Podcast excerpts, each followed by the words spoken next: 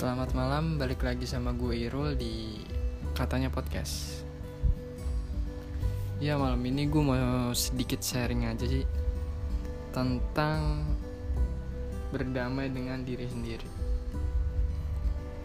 Ya semua orang kayaknya butuh yang namanya berdamai dengan diri sendiri.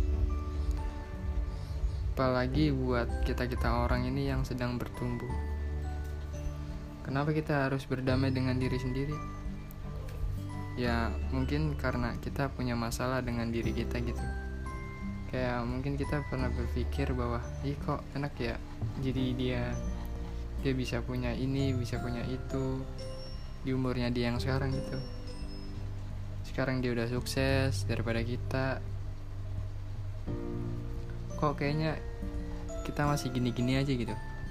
Kok kayaknya nggak ada progres gitu sama sekali ya itu semua sih. Mungkin kita ngeliatnya begitu ya dari luar ya. Ngelihat hasilnya gitu ya. Setiap orang tuh setiap orang berjuang dengan masalahnya masing-masing sebenarnya. Lu nggak bisa menilai hasil perjuangan orang lain gitu sebagai sesuatu hal yang mudah. Ada kalanya lu merasa dunia ini nggak adil. Ketika ngeliat orang lain nyatanya setiap orang kan punya prosesnya masing-masing. Proses buat mencapai hasil yang didapat sekarang. Jadi ya intinya kita sekarang tuh harus mensyukuri apa yang ada sekarang gitu.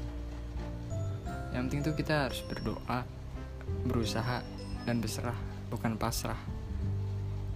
Gitu aja sih. Mungkin ini akan gue lanjutin besok sama teman-teman gue tentang ya kehidupan ini tentang bernama dengan diri sendiri. Itu hanya sedikit sharing dari gue sih.